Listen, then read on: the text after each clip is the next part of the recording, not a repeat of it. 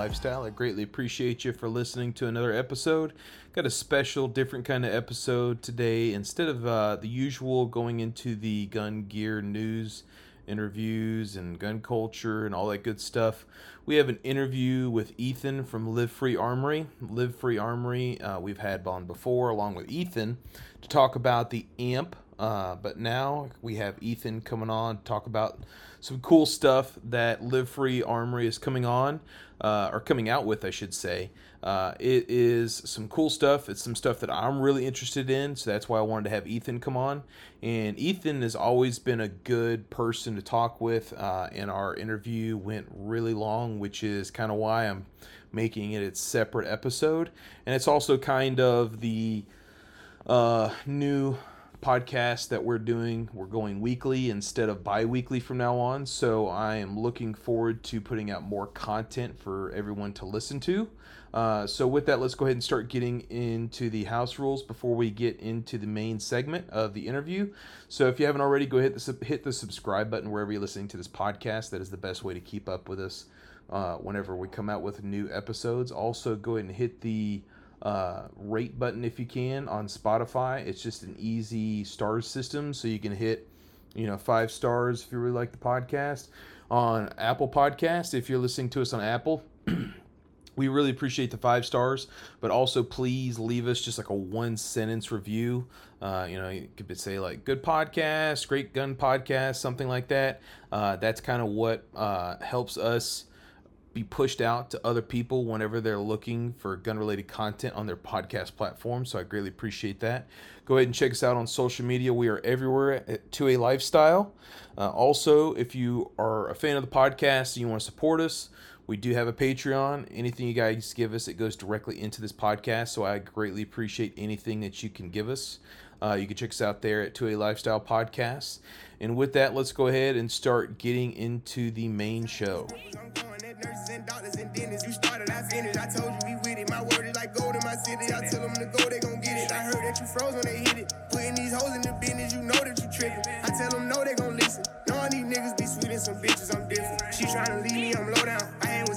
Don't bring whole round. I'm going bougie, I'm switching my profile. All of my cars get delivered with no mouth.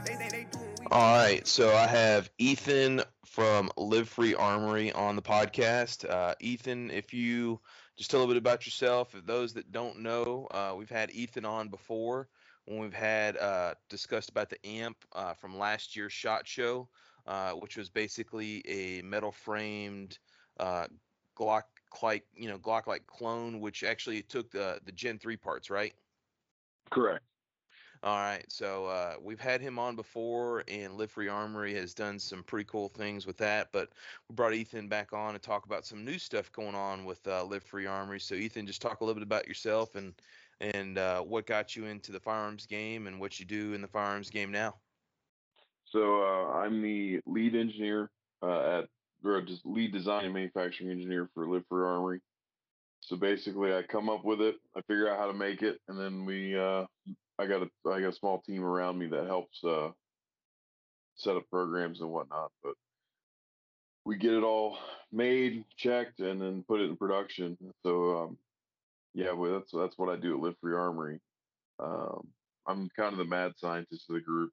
Kind of think up crazy ideas. Um, the uh, pro comp was one of mine. Uh, if you haven't seen that slide yet, it's actually really cool. Uh, and uh, as far as firearms, I mean, I was in the army a long time ago. Went to uh, went to engineering school on GI Bill. Actually started as an intern at Live Free Armory running a machine because they let me work at nights, and I would work all night making slides, then go to school in the morning, uh, and go to school all day, and then come back and work all night and only get a couple hours of sleep in between. But once I actually graduated from University of Central Florida with my mechanical engineering degree, I uh, was able to go and start as a design engineer for them, and that's kind of grown into the role of being the lead engineer uh, and managing the engineering team. Awesome. So what did you do in the army? Is did that like translate? Like were you like a armor? I don't know the I can't remember the MOS for what that was in the no, army. No, man. I was a scout. So oh, like I just like shooting stuff. Yeah. yeah. So I was a scout. I went to DMR school back in the day. So that designated marksman training. Um, sniper slots for scouts are actually kind of hard to get. Uh, Yeah. so yeah, I did a lot of that kind of stuff in the army, but outside I was a scout and then I was actually reclassed at the very end of my career, but I never got to go to training to counterintelligence. Uh, when I actually the reason I got out of the army is I, I was hit by a uh, drunk driver on a motorcycle and tore me up pretty good. So I couldn't stay in the army. They actually kicked me out for medical reasons because I couldn't walk correctly. Uh, and then actually two years ago, I had my ankle finally fused. And I can actually get around a little bit better. So yeah, we uh, I couldn't stay in, which that that kind of sucked, and it it changed my career path. As originally I was going to go do uh, police officer, and uh, I couldn't do that anymore because I couldn't run. Yeah. So that's what switched me to engineering. So, uh, and this is something that's kind of interesting because uh, I've heard a lot of people talk about this, and I guess maybe it's a little bit uh, different route than you went. But I, I guess when you were talking about it, I just want to talk about it briefly, especially for those that are like wanting to get into the firearms industry. And a lot of people think that you got to take like gunsmithing classes from like SDI, or you got to do like an apprenticeship with like an old, you know, um, gunsmith. Uh, but you, uh, you know, you said you got it in mechanical, you know, you got your degree in mechanical engineering, and that you, um, you know, started working for Live Free Armory just as like a machine operator, and then once you graduated, you uh, moved on to the engineering.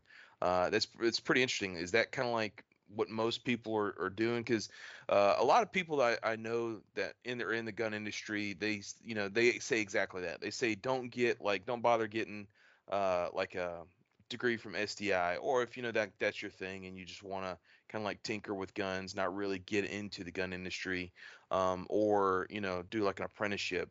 They say like you know really get uh, like a trade certification for machining or the mechanical engineering side of things, and that's the best way to get into the gun industry. What what what is your thoughts on that? Yeah, so actually 90% of shit, it's probably higher than that. Probably 95% of my shop was not in the industry before they started working at my shop. And probably about 85% of them did not have any machining experience whatsoever. So, yes, uh, those CNC, uh, one of our community colleges right here by me offers it. CNC, like uh, beginner or certification, AA certification. Um, that stuff's great what we care about, especially at Live Free Armory, I'll teach you everything you need to know. I just need a hard worker that's going to show up. And that's been hmm increasingly hard over the last two years to actually get my hands on was somebody that was going to care about making good parts and show up on time and, you know, be willing to learn.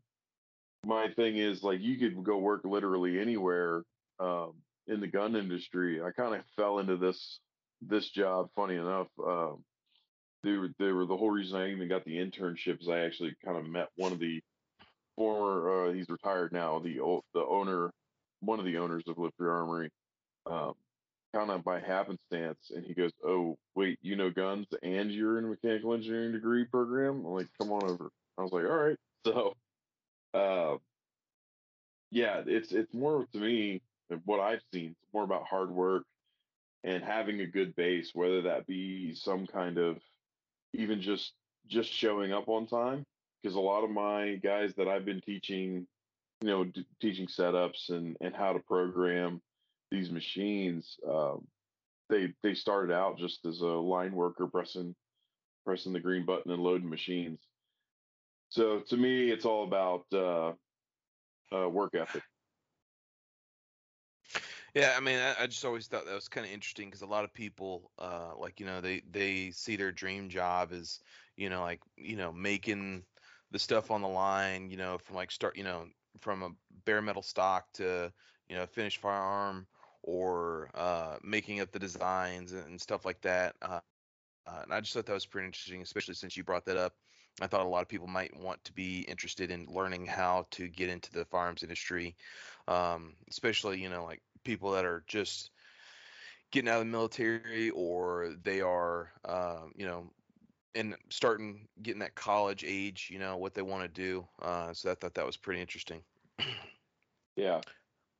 So it also, you know, we've talked about uh, Live Free Armory before, and uh, you know, last time we talked, I believe, you know, you said like the amp was kind of like your baby, but you guys are starting to get into some new things.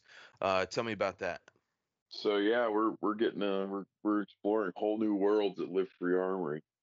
So uh, I guess I'll start from oldest to newest. Uh, that's probably the best way to do this. So we did this little. Uh, it's a slide. I, I designed it uh, actually one weekend. I was I was kind of going a little crazy, and I I ran out the machine and made it. I just made it and tested it. Uh, so that's called our Pro Comp slide. So what that is is it's a uh, it's a slide that's compatible with your G19 parts. So your G19 barrel, spring, uh, all the back end and sight parts. But it's got a built-in compensator on the front end, making it a G17 overall length. So we found that reduction in uh, muzzle flip is about 40%.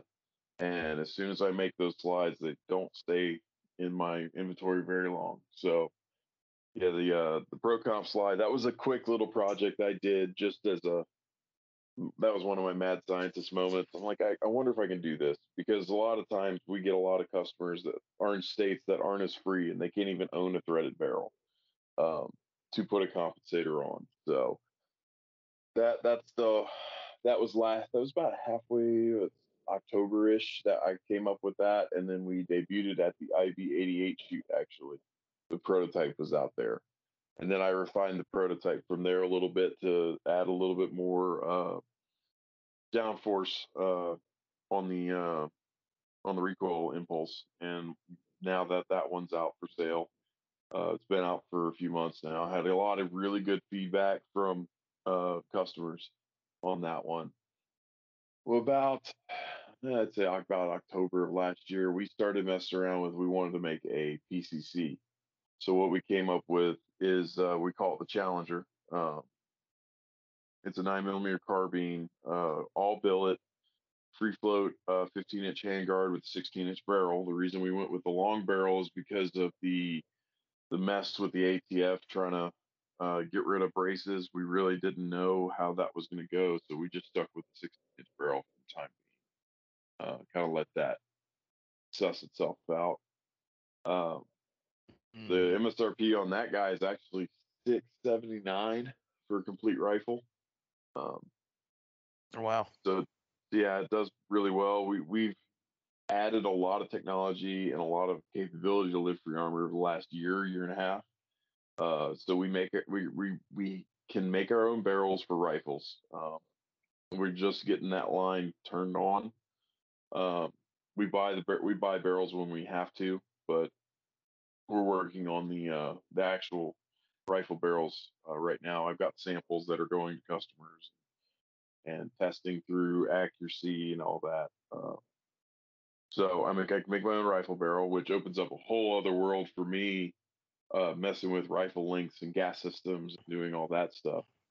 Uh, uh, it's gonna ha- it has our bolt in it, so we made that bolt in house because we found out that it's actually kind of hard to find a reliable supplier of nine millimeter bolts uh, for PCCs in an AR platform. So we had to make our own bolt. Uh, and then we always do billet upper and lower because it's it's not necessarily cheaper to do it that way. We that's just what we're we're used to, so that's just what we do. We're set up for it, so it's not a big deal to to switch the program and just just mm-hmm. pump those out. Uh, and then we make the, our own handguard in house out of extrusion I designed. So we're able to keep our prices low because we're controlling as many of the processes as I, as possible. So I'm you know I make the barrel, your your barrel, your bolt, and your trigger are your most expensive parts in an AR. It's just how it is. Um, so I've got barrel and bolt. Um, I'm working on the side uh, some other things that that third expensive thing in the AR. I'm working on that. I'm trying to figure out how to make it myself. Um, it's a lot more complicated than I thought it was going to be, but it's it's yeah. fun. Um, so we're, we're trying to keep the price down because you know we're in a pretty bad recession right now, and you got to keep you got to keep the prices down so the value is there for the customer. So that's that's that's the uh, in launch process right now. So I'm trying to finish up uh, getting uh, my numbers up on the uh, so we we tend to have this thing where we uh, bring out a product and we need to have 8,000 of them sitting there, but we only have 500, and then those 500 are gone, and we're playing catch up. So uh, we're working on improving the inventory on that one. Um, Trying to stay on the Celtic model of doing business. Yeah, yeah, and it's hard because like just material costs over the last year, year and a half, material costs is up like 200 percent. It's crazy how yeah. expensive everything like steel and aluminum have gotten.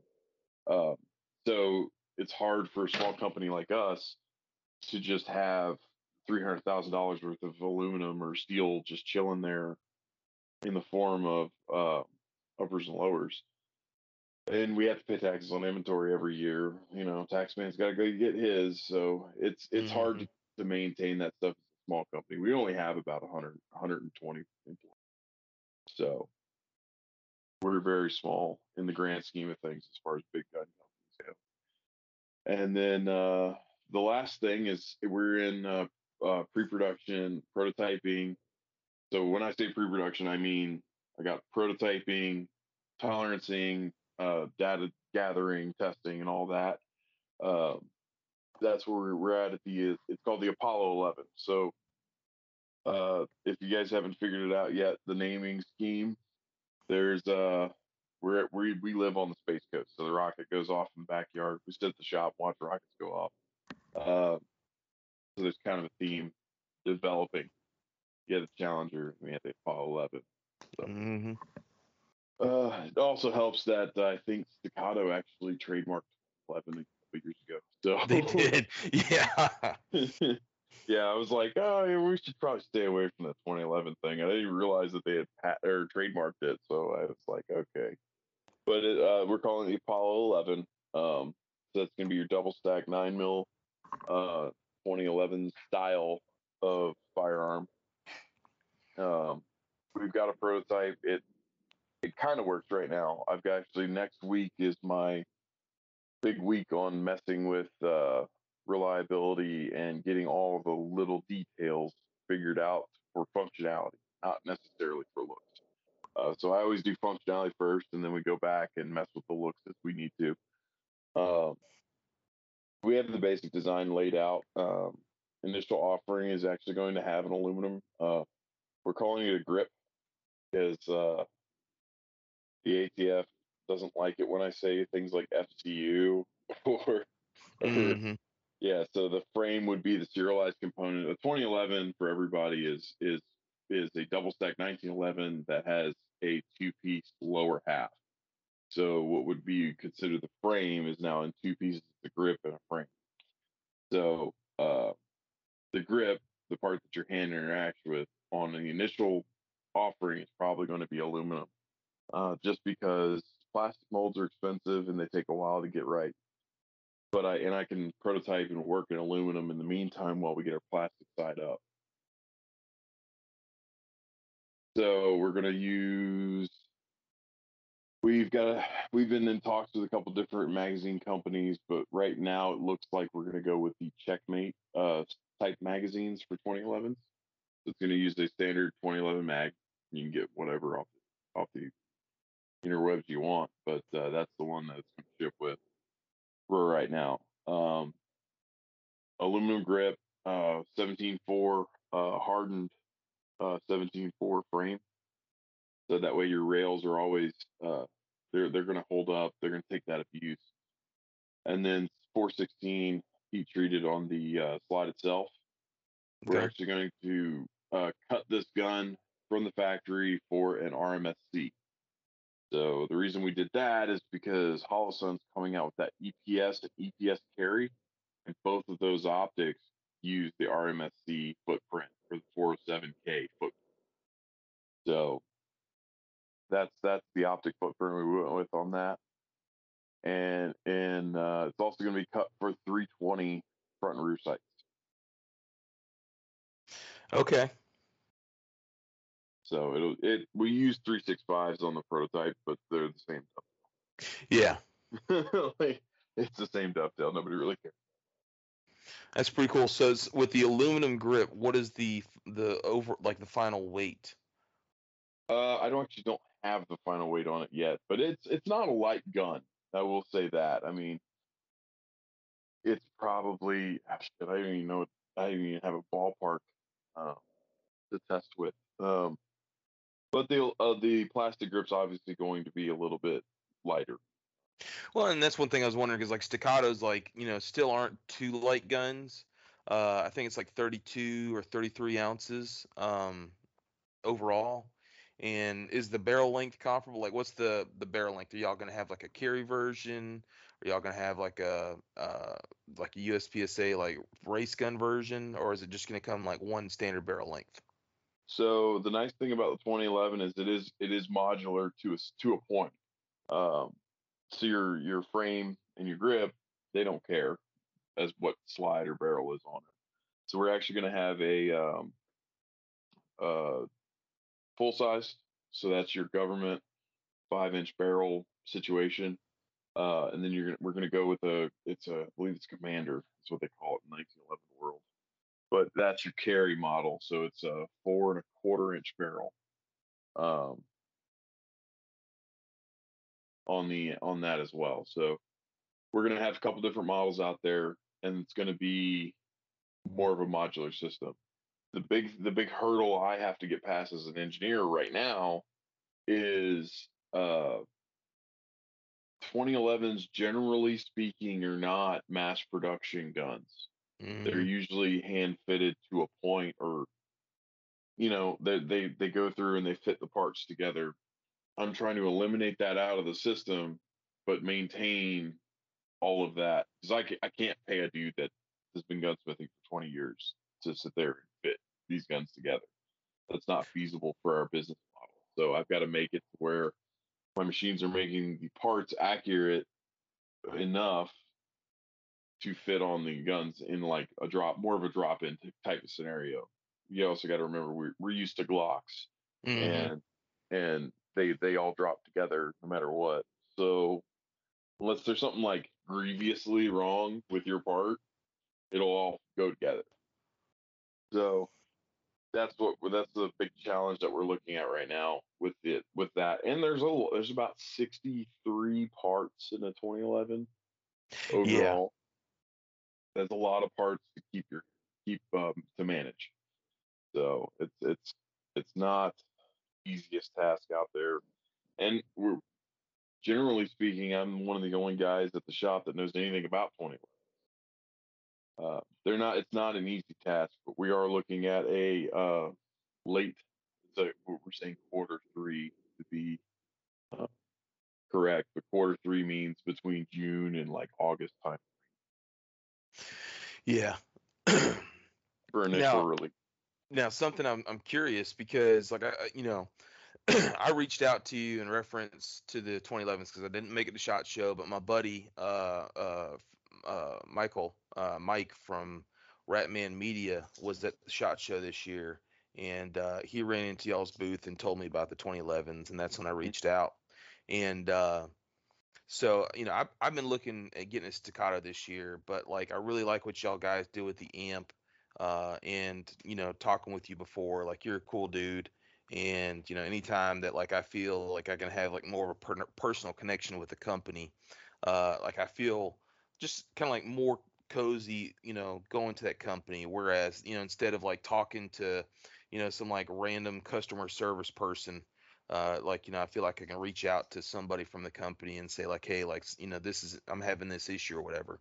Um, and, you know, when you have come up with the, uh, the pro comp for slide for, you know, Glock slides, is that something that you thought about maybe doing with the, uh, your, your Apollo 11s? Yeah. So what I don't get to be a mad scientist on 2011s until they are they are running. Good to correctly. go. Yeah. yeah. then I can then I can do whatever craziness I I can I can what I generally do is come up with the idea, um, present it to the boss, like, hey, I want to do this and this is why.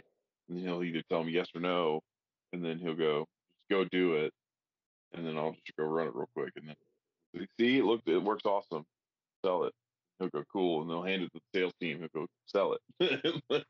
so, uh, but yeah, Staccato, they're they're a great, great 2011. I would love to get one, but none of my dealers around me carry them.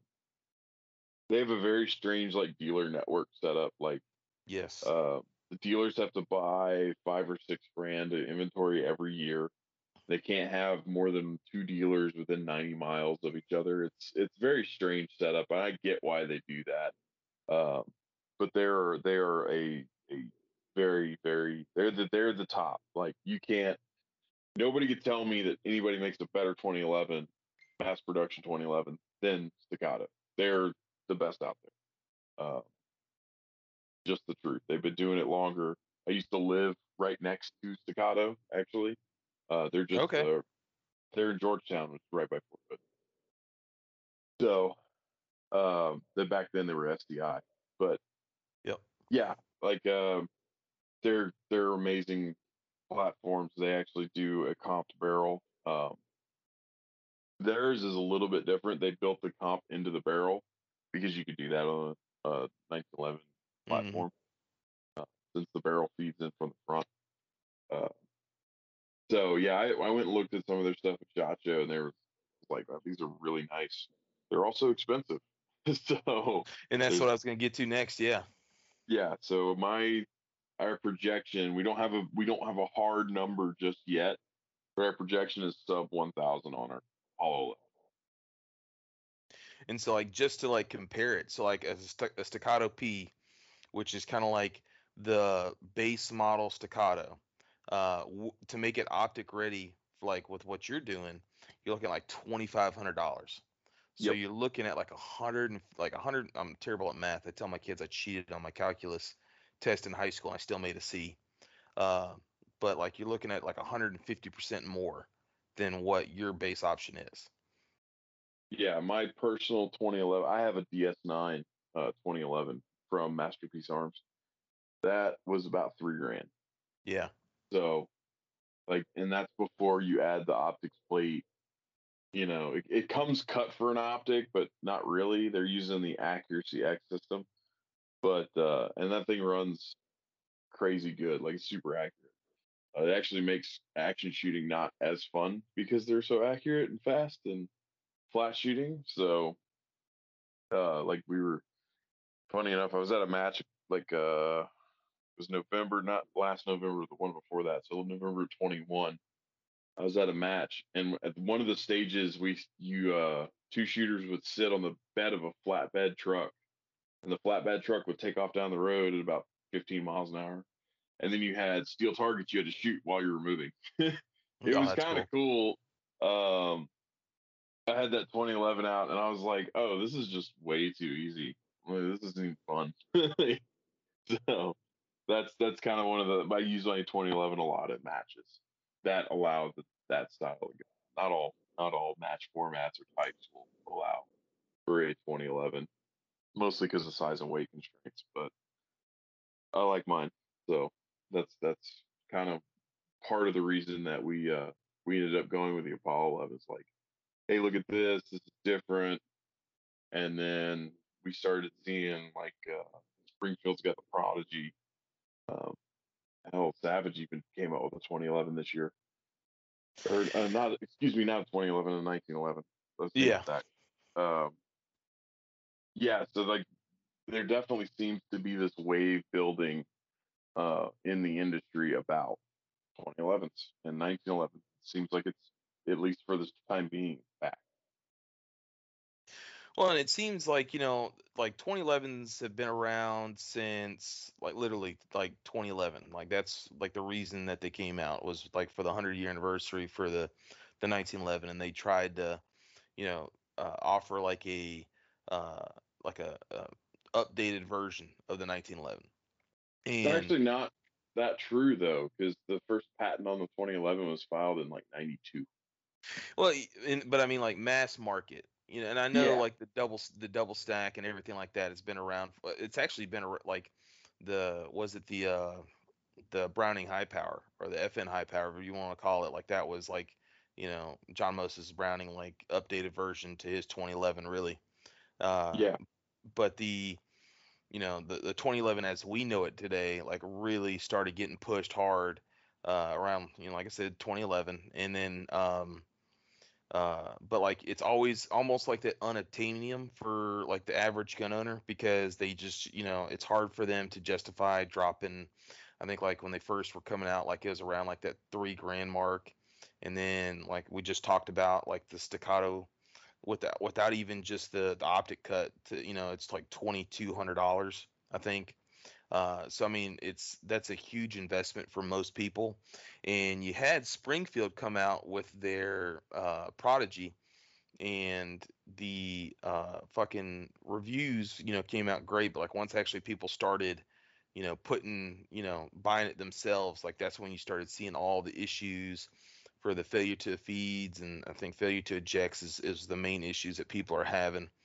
Uh, and you know, that's one thing. Like you're saying you know, for 2011s, you know, for them to, uh, it's, you know, so what people are, are starting to hopefully, what people are starting to see, but hopefully not be true, is to get that fit and finish to where it's going to run flawlessly. Like you need almost like the dedicated gunsmith to get it going because like Staccato has like a 90 or 120 day lead time uh, if you order a gun. Um, but you know if you wanted to like kind of not necessarily mass produce it but like not have to you know spend one gunsmith on that one gun to get it to you know that working order to where it runs flawlessly that's when you're going to have that price so that's what you guys are trying to do by making it you know mass kind of mass producible 2011s but not have the issues that the springfield is having with theirs yeah, so the big thing that I've noticed with the Springfield Prodigy is actually it's a magazine issue. Their gun's actually really solid once the magazine has been corrected. Uh, so what I've seen, I don't have one, and I you know, I haven't shot them myself, but what I've seen as far as reviews and stuff goes, like guys are like, "Oh, I just throw a Staccato magazine and it runs great." I'm like, "Oh, something's up with their magazine," and that's going to be the hardest, one of the bigger challenges for us is verifying and making sure that these magazines are right. Uh, the biggest issues I've seen with 2011s have been magazine related. Uh, even my DS9 has had hiccups with a magazine that wasn't necessarily bent right or the spring had been weakened a little bit over time. And at the very beginning, it didn't like to run full mags because the springs weren't broke in. So there was there was a lot of I'm I'm I'm actually super worried about the magazine not not performing correctly. Um, but that's kind of part of the reason we're going with the checkmates because checkmate they make a lot of different mags for a lot of different companies. There's only one magazine company I would put in front of them, and they're kind of hard to get your hands on. Really, you know, uh, Mec-Gar would probably be my uh, my if if it goes it, to me, it goes Mec-Gar and then Checkmate and uh, what's the other one? Duramag and all those guys.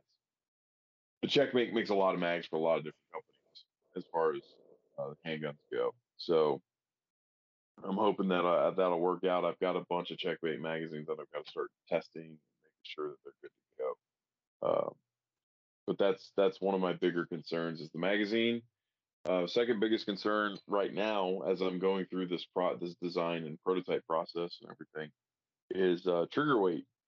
Like what? How how light is too light? You know? yeah. I could I yeah I could make a gun that's got a two pound trigger. It was funny enough. My my masterpiece arms came with a two pound ten ounce trigger. Um, does everybody need that? Me personally, I like about a four four and a half pound trigger on just about everything except for my bolt guns. Uh, my bolt guns are sub three pounds, probably closer to two. But uh, everything else, I kind of I kind of like that four and a half five pound range. So that's that's a big question that we we're trying to get figured out is how light is too light. So like what what what weight trigger would you like to see on it? You know. Yeah, I mean, like personally, like that three and a half to four pounds is kind of like my sweet spot. uh, but like you know, mo- it's mostly like four. Uh, fr- from what I, you know, if I add aftermarket triggers to my firearms, is that is that Mhm. like that four is that sweet spot? Um, just because of the fact that like you do like especially like when I'm running a range, and you see these guys that will try and and put like these you know this race shit on their firearms to make it look cool and so that way they got like the coolest gucci shit on their firearms and you know if they're not trained well enough you know as soon as they uh, pull out that first shot that they always you know throw way the fuck off just because they weren't ready you know for the trigger to break but because they have such light triggers you know that first shot just goes off wild. So Yeah. that's what that's why I say like that four pound is probably that sweet spot. Yeah, I like a good. I'm a big fan of like two stage type triggers on everything but a bolt gun. So like I like that take up.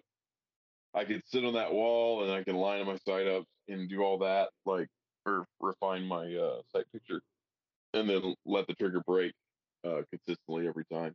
So I, I'm a big fan of uh, two stage triggers, which you know by their nature they kind of are already. There is a little bit of take up before you hit the wall.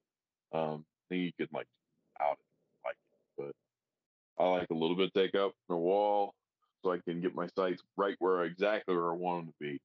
Um, and then I can you know hold that and then break the shot.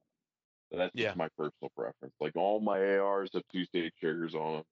Uh, most of my Glocks have some. It's not truly a two stage trigger on a Glock, but it's got that wall that I like to sit at. And then uh, the only ones that don't are my bolt guns. And bolt guns, I just I use single stage, super light, crispy triggers. So you don't want to take up when you're shooting. Yeah. Yeah. You like yeah, absolutely.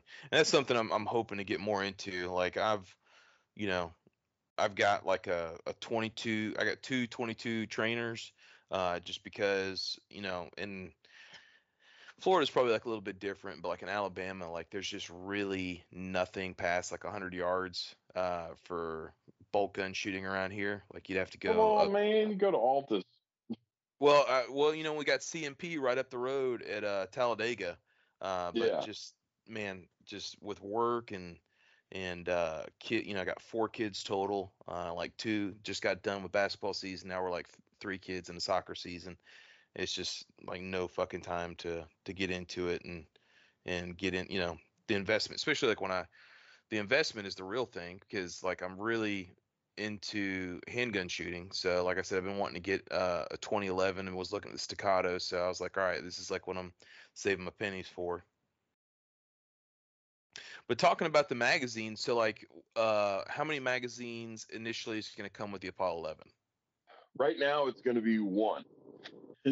Those mags are expensive, and they're not cutting us a break on those very well. I got you. Not much of one, but um, uh, if we can get some, you know, better numbers, it's so it all depends on how well the market takes into takes on the uh, the gun. Right now, I've got a lot of really good interest. We haven't finalized uh, how many magazines is going in it, but uh, that's more of a business decision, and that's my boss does that part. Uh, you know, between one or two mags, and then like you know, what bag is it going to come in? How's it going to be presented to the customer?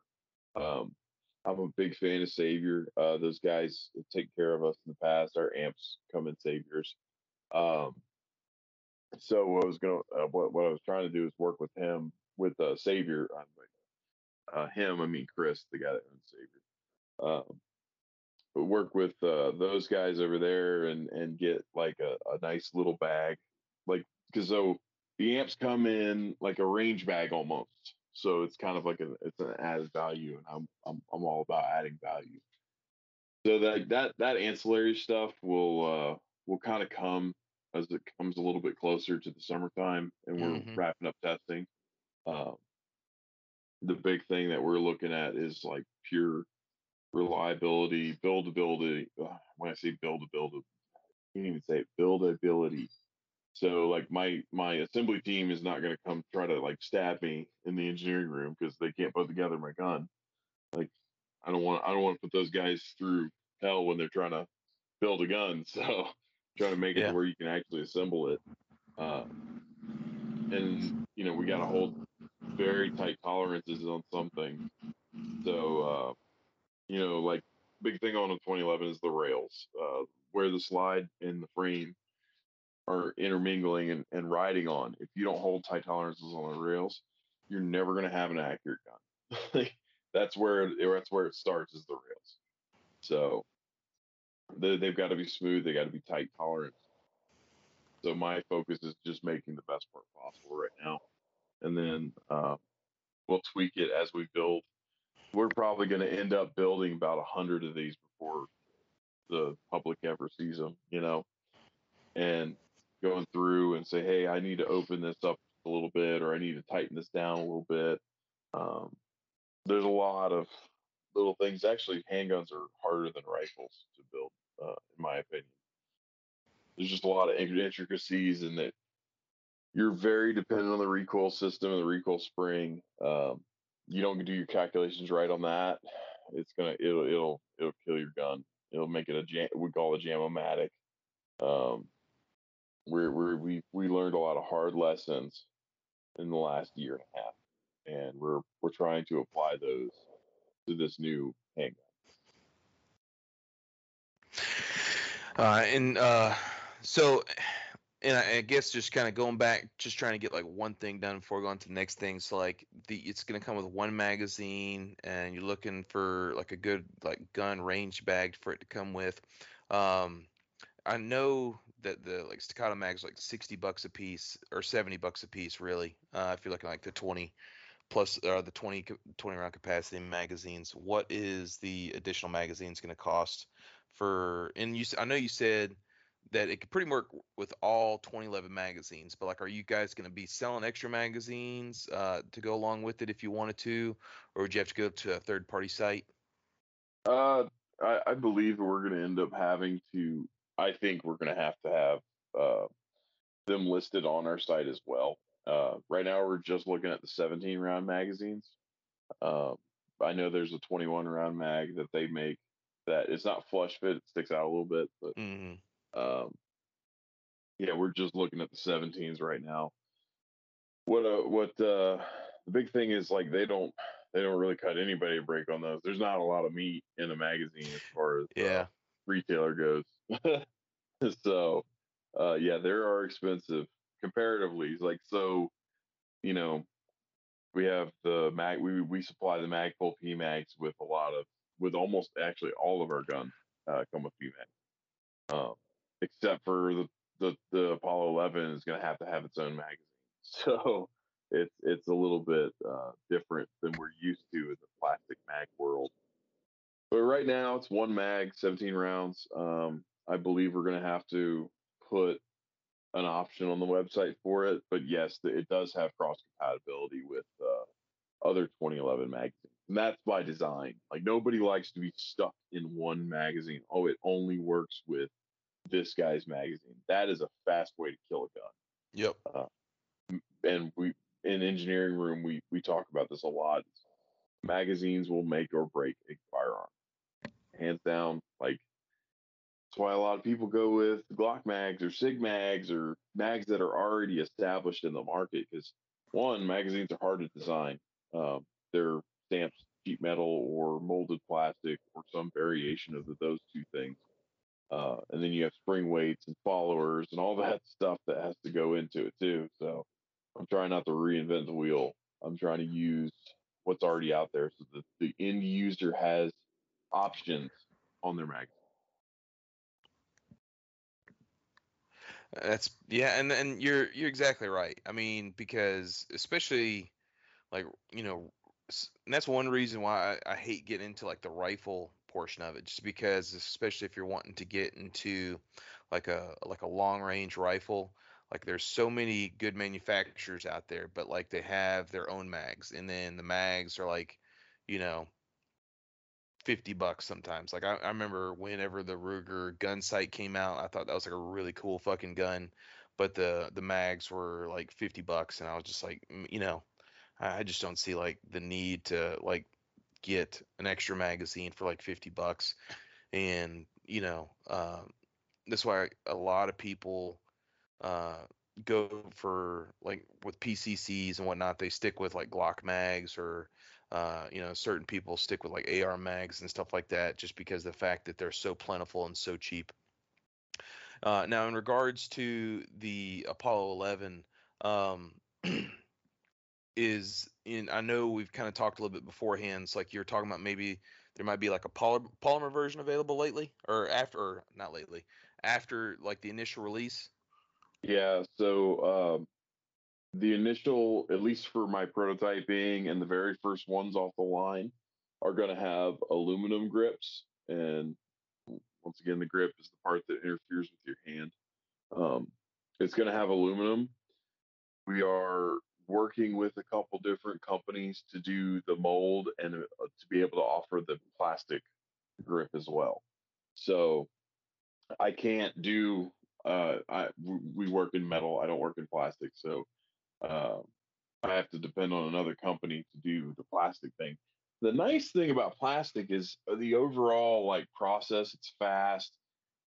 Um, you get them relatively quickly. Uh, the upfront cost on plastics is very high. I mean, we're talking over a hundred thousand dollars for, you know, mold and analysis and all that stuff. Uh, so the upfront cost on plastic is very high, but your per part uh, cost is very low. So over time, you get that money back, but that upfront investment is kind of hard uh, for us. At, uh, you know, at least right on a brand new project that we just announced, you know, like so there's a plan for both. Uh, it will have interchangeability. So if you don't like, say, say you got the plastic one, you're like, I kind of want to switch this out for a metal one for my match tomorrow. There will be that interchangeability there because they're all going to be based around the same like geometries. So that's big thing with me. I love modularity. Um, being able to switch parts and components as you see fit for whatever you're doing. Uh, all of my guns have that uh, have that that piece of it. So that's what that's what I focus on a lot of time is modularity and user uh, ability. And so when you're talking about modularity, so like what kind of um, like upgrade like so say for example if somebody wanted to like upgrade a spring or upgrade a trigger uh like what um compatibility on parts would this work for if somebody wanted to make those like kind of upgrades so um now the trigger uh from what i've learned over the last i've been working on this for what six seven months now um the trigger is one thing. So the trigger is it's a 2011 style trigger. They're all basically the same uh, as far as the bow and everything. So the the sheet metal piece and then you have the aluminum trigger shoe itself. Um, those are that's all the same pattern, so you, you can get whatever for that. Um, the ignition system in the back of the gun, so like your hammer, hammer strut, uh, disconnector sear, and all the pins involved with that, those are all going to be Series 70 1911 parts, at okay. least for right now. So if you wanted to switch your hammer out, you can. Uh, I will say if you go to any other company stuff, there will be minor fitting that may happen. That's merely a little disclaimer. Um, because what I'm doing and what I found out is uh, while I was doing my initial research on this uh, a couple few months ago, um, nobody, no one company outside of like Colt 60 years ago makes every single part or has prints for every like there's no like everybody does it their own little bit different way um when i started diving into stuff and i was like well why is this one like this and this one like this but they're both series 70 um as I kind of dove into this, everybody does it a little bit differently. What I'm trying to do is basically create um, the system in its most truest form. So that means going all the way back to the, the 50s and 60s, way back. You know, you know, I know the 1911 was made in 1911, but um, I'm going back, you know, 60, 70 years in trying to find reliable data uh, that was the original uh, version of this gun, of the, the 1911. Because a lot of these parts are shared with the 1911.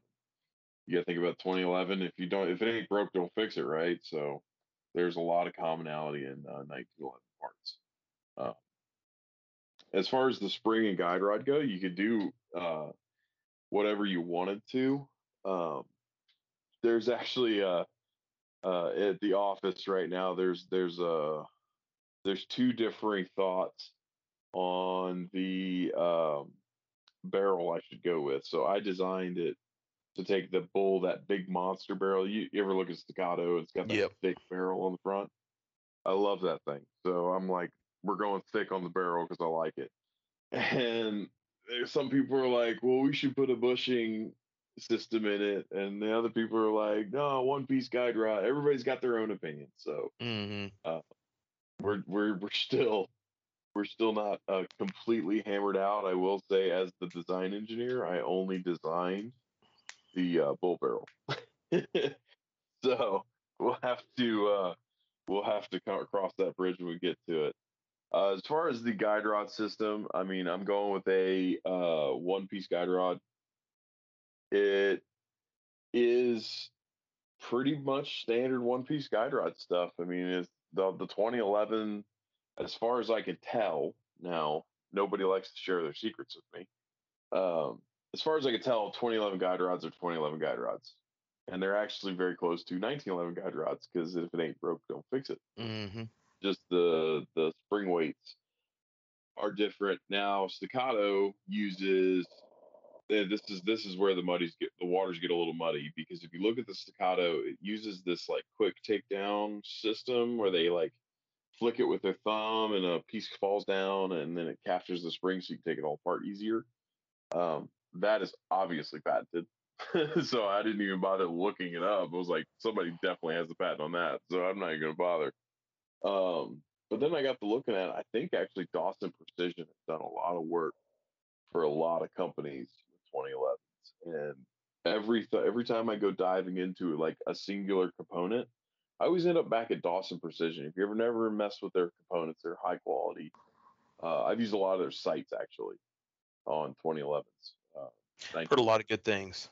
yeah, I feel like Dawson Precision is doing a lot more than everybody's saying they're doing or admitting to that they're doing. Because like you look at their website, they have all these parts, and they're like, "Oh, we made it." Like that's that's funny because there's a lot of companies in the gun world that may say they make everything, but they don't make shit. Yep. Kind of why my that's why we exist, like as Live Free Armory. I've made parts for over it's probably over 200 companies. Like, you know, my business model is not just Live Free Armory parts, components, and guns. That's a very small piece, actually. Like we we have 100 machines that we're running all day, every day, that are not making components for me. so, like we we do a lot of OEM manufacture, um, but it's a lot of Glock slide stuff. That market, thanks to the ATF, has kind of gone a little stagnant due to the uh, frames and receivers rules that they put in place Yep. a few months ago. So it, it feels like, at least from my perspective, that the ATF's just trying to like put businesses in the ground because you got SB Tactical is going to be greatly affected by this uh, this brace ban thing that they're trying to push through. That company's going if they if they don't win, they're not going to exist after this. There's no reason for them to exist anymore. So the ATF to me is is directly affecting the business. I don't think that's to you. I think that's everybody. I mean, that's Yeah. it's fucking clear. Yeah. Between between that and then also all the rules and stuff that they're trying to do against FFLs. That's that you know they realize that they can't, um, you know they can't take away the rights from the end user. So what they're doing is they're going from the middleman. You know they're Yeah. trying to affect the companies and the dealers.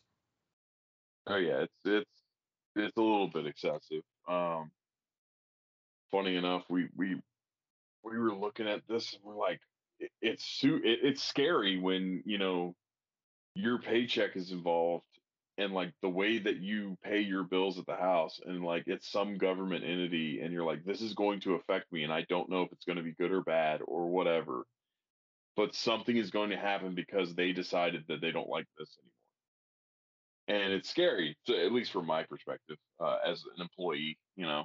We're like oh shit what do i got to do to make this to, to be able to we got to worry about it. What's going to happen now is and i've had a lot of customers go out of business in i mean between the recession between all these rules and and like they're trying to what was that one guy there was a uh, can't remember the, it was like p80 or something something Yep. like that Well, he was, like, a- he was an online retailer that just sold parts for P80s, and they ATF like rated him, and it was it was a whole like it was like looking at that guy, and I'm like, oh lord, like what's going on? I mean, I've probably had a handful of customers in the last year go out of business just because of the ATF, and it's it's pretty serious, at least from my perspective. It's like I'm making parts for all these different companies. You know, even if I lose ten percent to going out of business, I'm like, oh shit, like that's that's kind of scary. So we we have to worry about this kind of stuff. hmm So in, in regards to, I, think that's pretty much everything. But like, what is something that live for at least the Apollo 11? Like, what is something that Live Free Armory is doing with the Apollo 11 that you think stands out above? Uh, like the other people uh, that are making like 2011s nowadays, like Staccato or Springfield, because you know Staccato's got the the higher end market, and then Springfield tried to break into the lower end market. Uh, what is what is something that you feel that Live Free Armory is doing to separate the Apollo 11 from those those two? Yeah. Uh, so big thing is value. I mean, it's not we're not worlds away in price from the Prodigy, but I mean, 500 bucks is 500 bucks. So, you know, take that for what it is. Uh, the big thing that I always was, and I won't budge on a lot of stuff, is parts compatibility on with the outside market that already exists, and holster compatibility. Now that's a big thing. Um, uh, with the last handgun I made, uh, people were always like, "Oh, it doesn't work with my holster." And I'm like, "What kind of holster are you using?" So every holster I put it in works. Um, yeah, there is there is always going to be a little bit of uh, of that onesie twosie, like, "Oh, it didn't work with this one." Like, well, my bad. I didn't check the one million different types of holsters.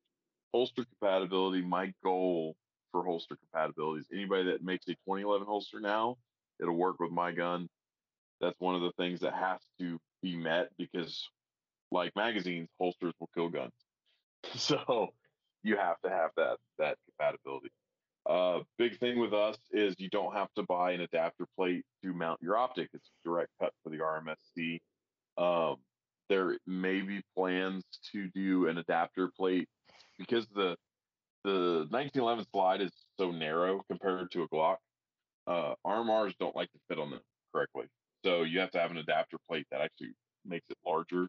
So you have the correct surface area to be able to drop your two holes. Um, it'll come cut with an RMSC. We're looking at uh, having a uh, having a uh, adapter plates you can mount RMRs and things of that nature, like a little bit larger optic. That's what we do. Uh, big thing with us, we come with night sights, tritium night sights. That's going to be standard on the gun. So there, we do have a few little odds and ends. That's just like the nitty gritty part of it. We, um, big thing that, you know, everybody likes is we make it ourselves. It's made in Melbourne, Florida. As many parts as I can physically make that I have the capability of making, I make in Melbourne, Florida, uh, with American materials, which that's a whole other uh, shit show. Getting your hands on good material um, it was it was gone for a while. you couldn't get any like 17.4 for a minute was like and it's still really high, but it got really hard to get uh, from American mills. So we have we work with a mill believe it's in Chicago, but uh, through our material supplier, they have a couple. And it's all we all all American stuff, all American labor, all American design. So, and we're always looking to add value. And something else I, I just thought about. So uh, threaded barrels, just because, and that's I, like one reason why I asked him about the pro comp for it is because I really do like a good comp that you know reduces that muzzle flip. Um, but I hate and I and I hate it with a passion. Like I won't even run a comp if it doesn't look like aesthetically pleasing. You know, on on the front of the gun, that's just kind of like my weird OCDness for my firearms. Um, like what kind is threaded barrels going to be an option in the future?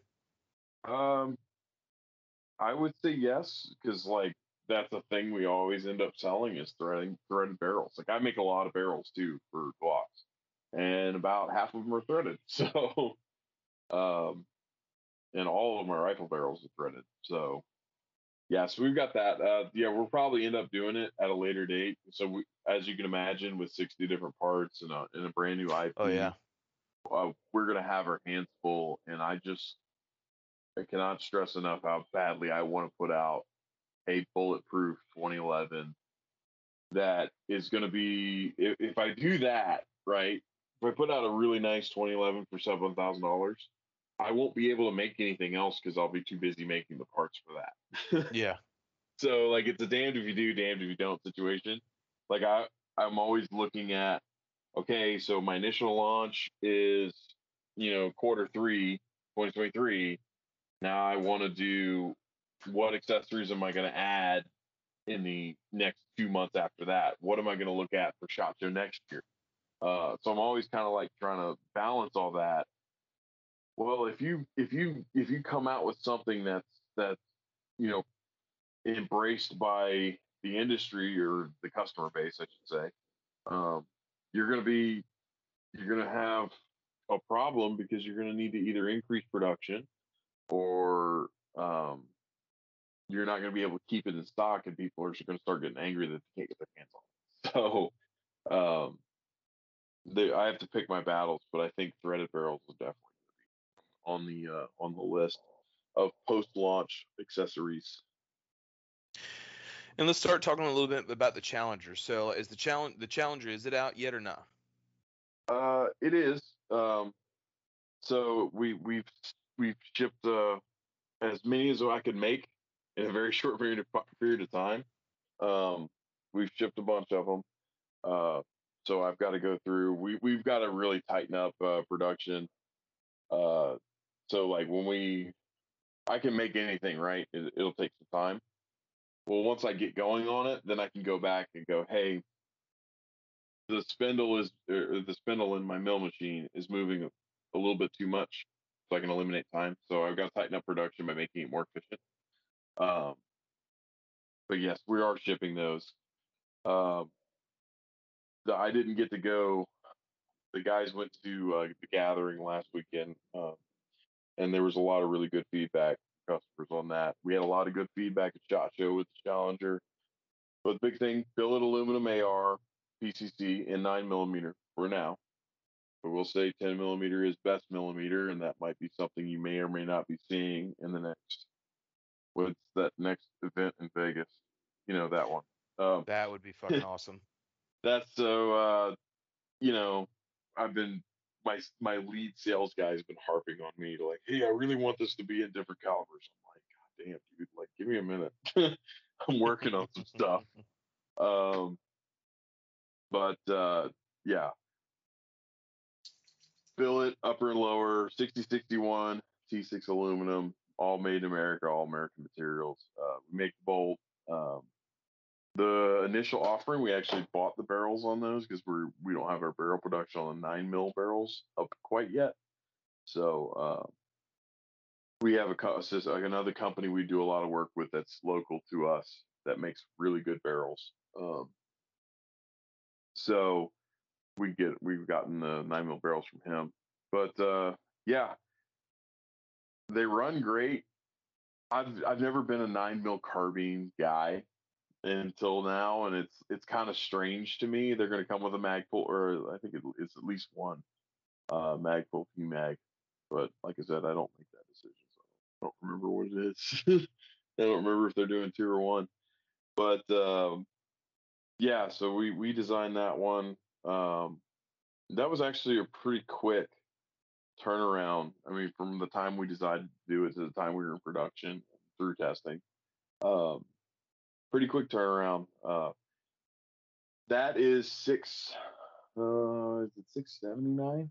I believe for that gun. That's not bad. Yeah, for a complete um, a complete uh, PCC, six seventy nine, I believe, is what what the But uh, we have that. We also uh, brought in some uh, a couple of uh, budget type rifles. So we had our uh, AR-10 battle rifle, which is a sub one thousand dollar 308. That came out last year uh, around Shot Show time. Um, we also have our Battle Light, which is the 556 version. That's starting at 649 for a billet upper lower, you know, with handguard and everything. Yeah, the uh, 308 battle rifle is 949, and then yeah, Challenger 679. So we we it's easier to make a high high value product that you can control the price a little better when you make everything involved with that weapon. So making the bolt, making the barrel, you know, making that stuff helps. And try and buying stuff, you know, you just don't want to buy that much stuff. That's just how it comes. Everybody's trying to make a buck, and it's best if you can control the whole thing.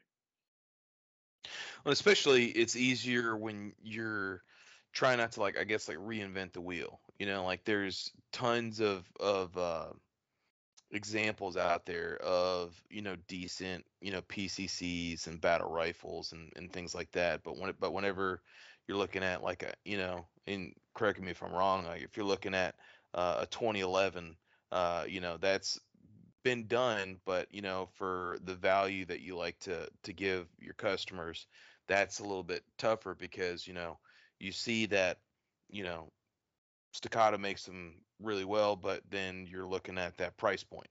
And that's something that you're trying to avoid to give the value to the customers. Yeah.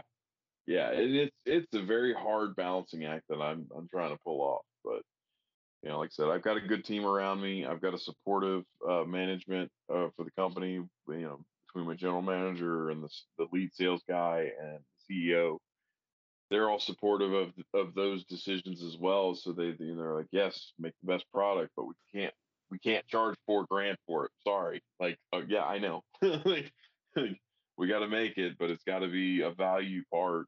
Because uh, let's be honest, we're not a household name. We're not Springfield, you know, or Staccato or anything, you know.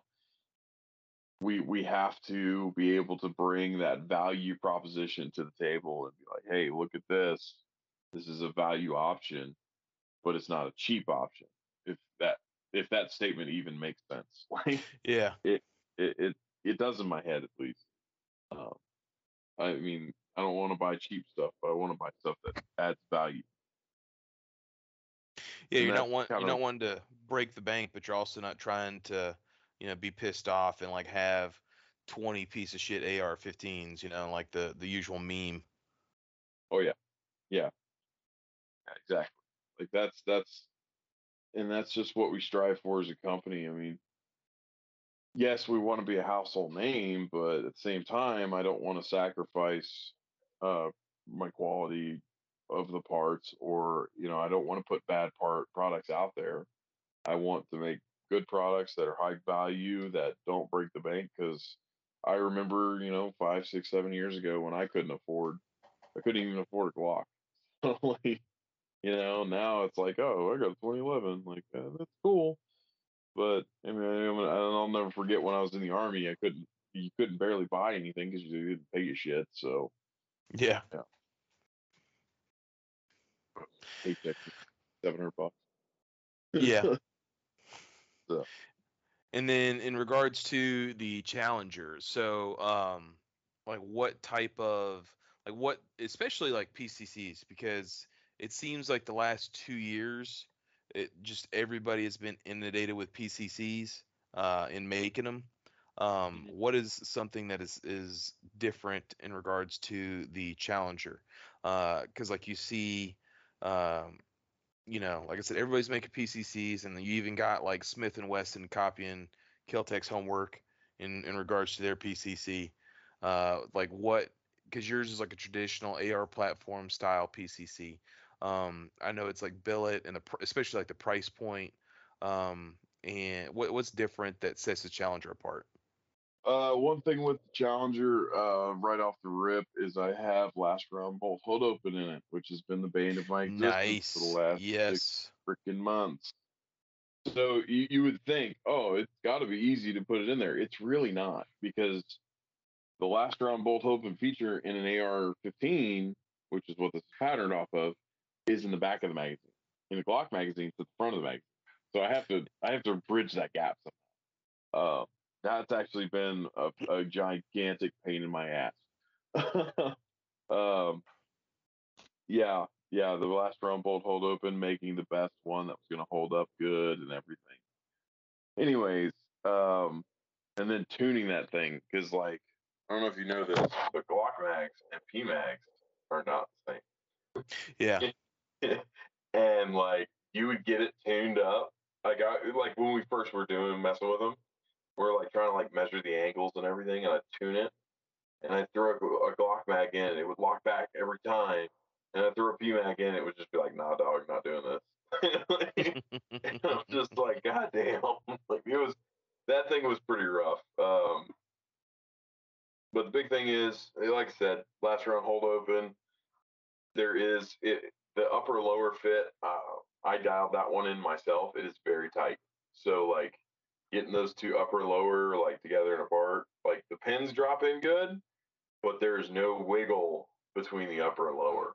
Um we're looking, you know, it's it's it's it's very lightweight. They're very pointable, um, and outside of that, I mean, that there it's just a PCC. yeah. We're we're always messing with things, trying to like make everything a little bit better, make everything a little bit more efficient. Uh, PCCs, they're kind of what you get. I mean, uh, especially after like we do so much with gas guns. Now it's like, oh, it's a PCC. It doesn't even have a freaking gas tube. Like, it, it's very strange for me at least because I'm just like, where the I'm used to building AR-15s, not not PCCs. But uh, yeah, that's the big thing. Is you know we're just been trying to be lightweight, trying to be a value. Uh, we do have five Cerakote colors, like everything we make. Everything has five Cerakote colors except for the Apollo 11 only has three. so, So what is the what is the three for the Apollo 11? so with uh, 2011s, we have to use what's called Elite Cerakote. Elite Cerakote is way thinner and it's tougher, but it's harder to apply for our Cerakoters in the back. Uh, we do that in house as well. So for the interim, it's going to be three. It's going to be a like uh, it's it's called like Elite Titanium, but it's very close to tungsten. It's a little bit lighter. Um, and then there's flat dark earth and black. So those are options. Man, I was I was hoping to hear that ODG, you know, that, that Ranger Green, ODG something. They uh, Elite Cerakote has a jungle green. Now, for you, I'd paint you one like in jungle green, but it's a very. Uh, you remember? Uh, I, I call it. We used to call it forest green in the army. You look at like ACUs Yep. and that green that was in it. it the jungle's a little bit lighter, but OD doesn't exist in Elite Cerakote yet. But that's going to be the, the initial offering, and then we got two two models. There's the, the, the full size, but same grip, different wide barreling. But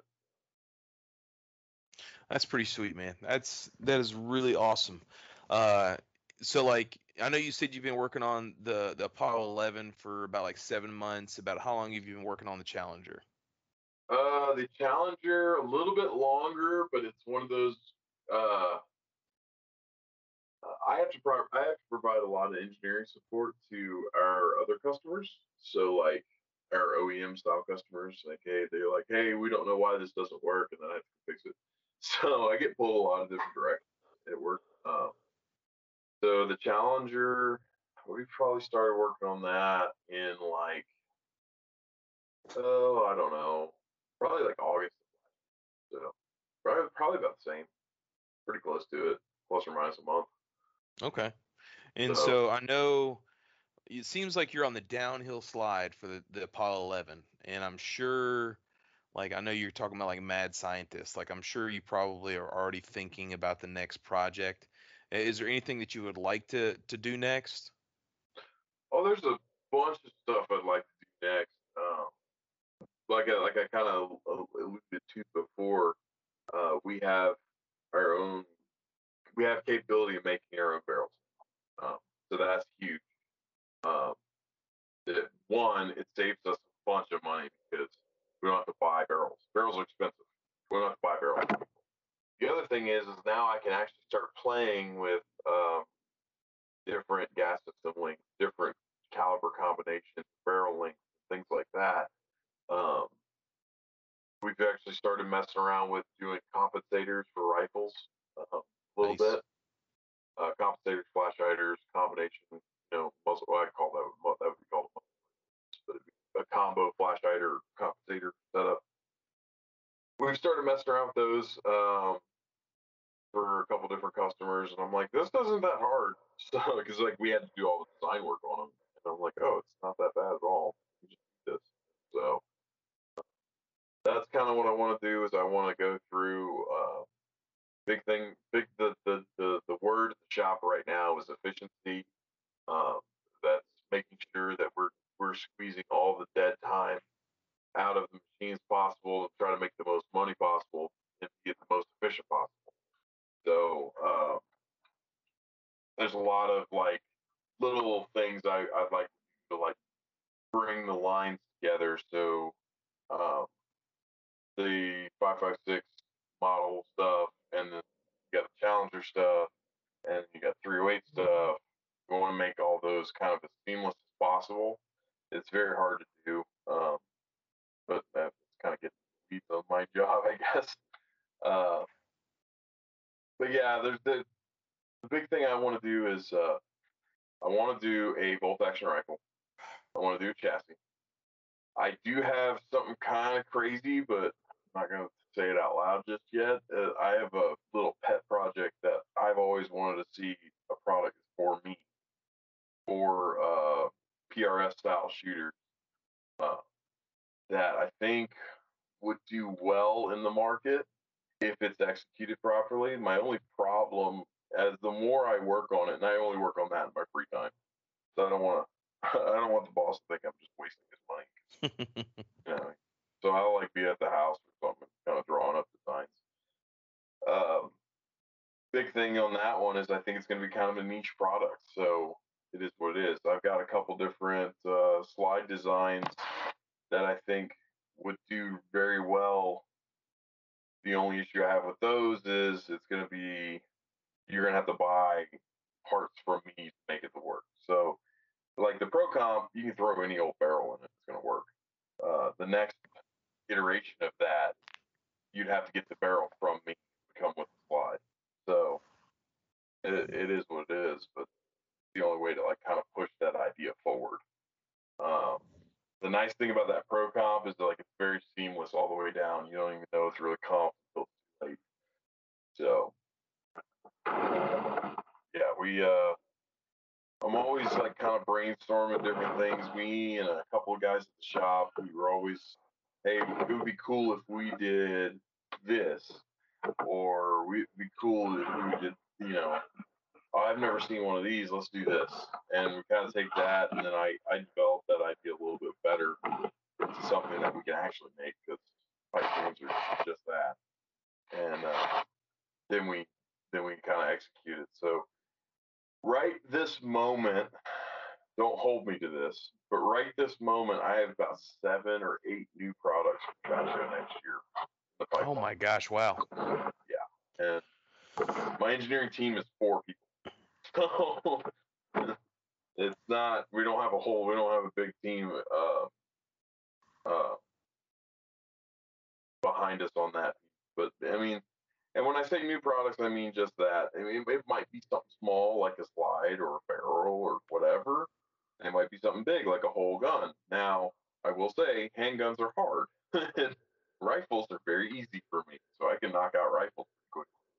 Uh, but big thing with Shot Show, especially Shot Show, is you're kind of feeling out what the market is and like you know, we pro we prototyped a lot of stuff for Last Shot Show um, for a lot of different people, and a lot of our stuff were we prototyped very quickly uh, in order to get to Shot Show, and uh, just to just to see what the customer was going to think about it. Be like, hey, what would you like? That's the big thing is I always take customer feedback, no matter what it is, good, bad, or ugly, and I take that into consideration. So if the guy's like, "Hey, I really want a magwell," like, well, good job. I'm looking at actually making a magwell just for that. Um, hey, I don't like. I'd like this this grip to be skinnier or fatter or whatever the case is. Or if you're weird like you are and you want finger grooves on it, like, yeah, I'll think about it, but probably not. Uh, yeah, that was. Uh, you were you were still the only one to ever actually request finger grooves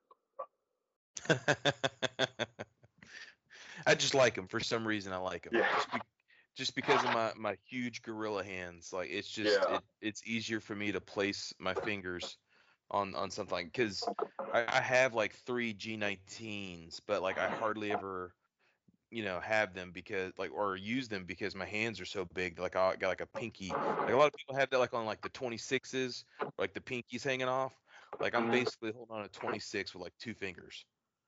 Oh yeah, So the the finger the finger grooves at least help give me some sort of of grip whenever um like I'm I'm holding like a 19 and uh it help you know it helps with the the slide recoil a little bit. yeah. So uh, we we uh, we we always try to take customer input, feedback, whatever you know. Hey, and some guys might say, "Hey, I really I just can't shoot this thing worth a shit," or "Hey, it doesn't work for me." That that actually helps me in some ways because then I can go, okay, so now I got to pretend I don't know how to shoot in order to make sure it's going to shoot every time. Um, the big thing I learned with handguns, if you just trick, like I, I'm so ingrained in how I shoot, and I shoot the same way every time. I can run a handgun a certain way and it'll run all the time.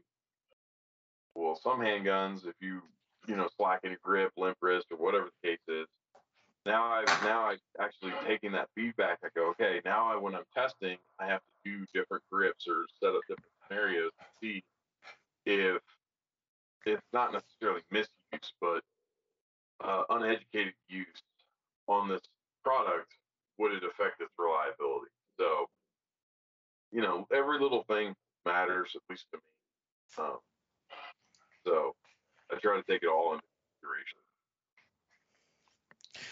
Yeah, and that's something that's you know like a lot of people uh like to see in regards to their you know their farms companies like unless you're like you know HK or you know whatever you know where they just don't give a shit about the customers. That's just this is what we're making and, and like it or love it. This is what what you're getting.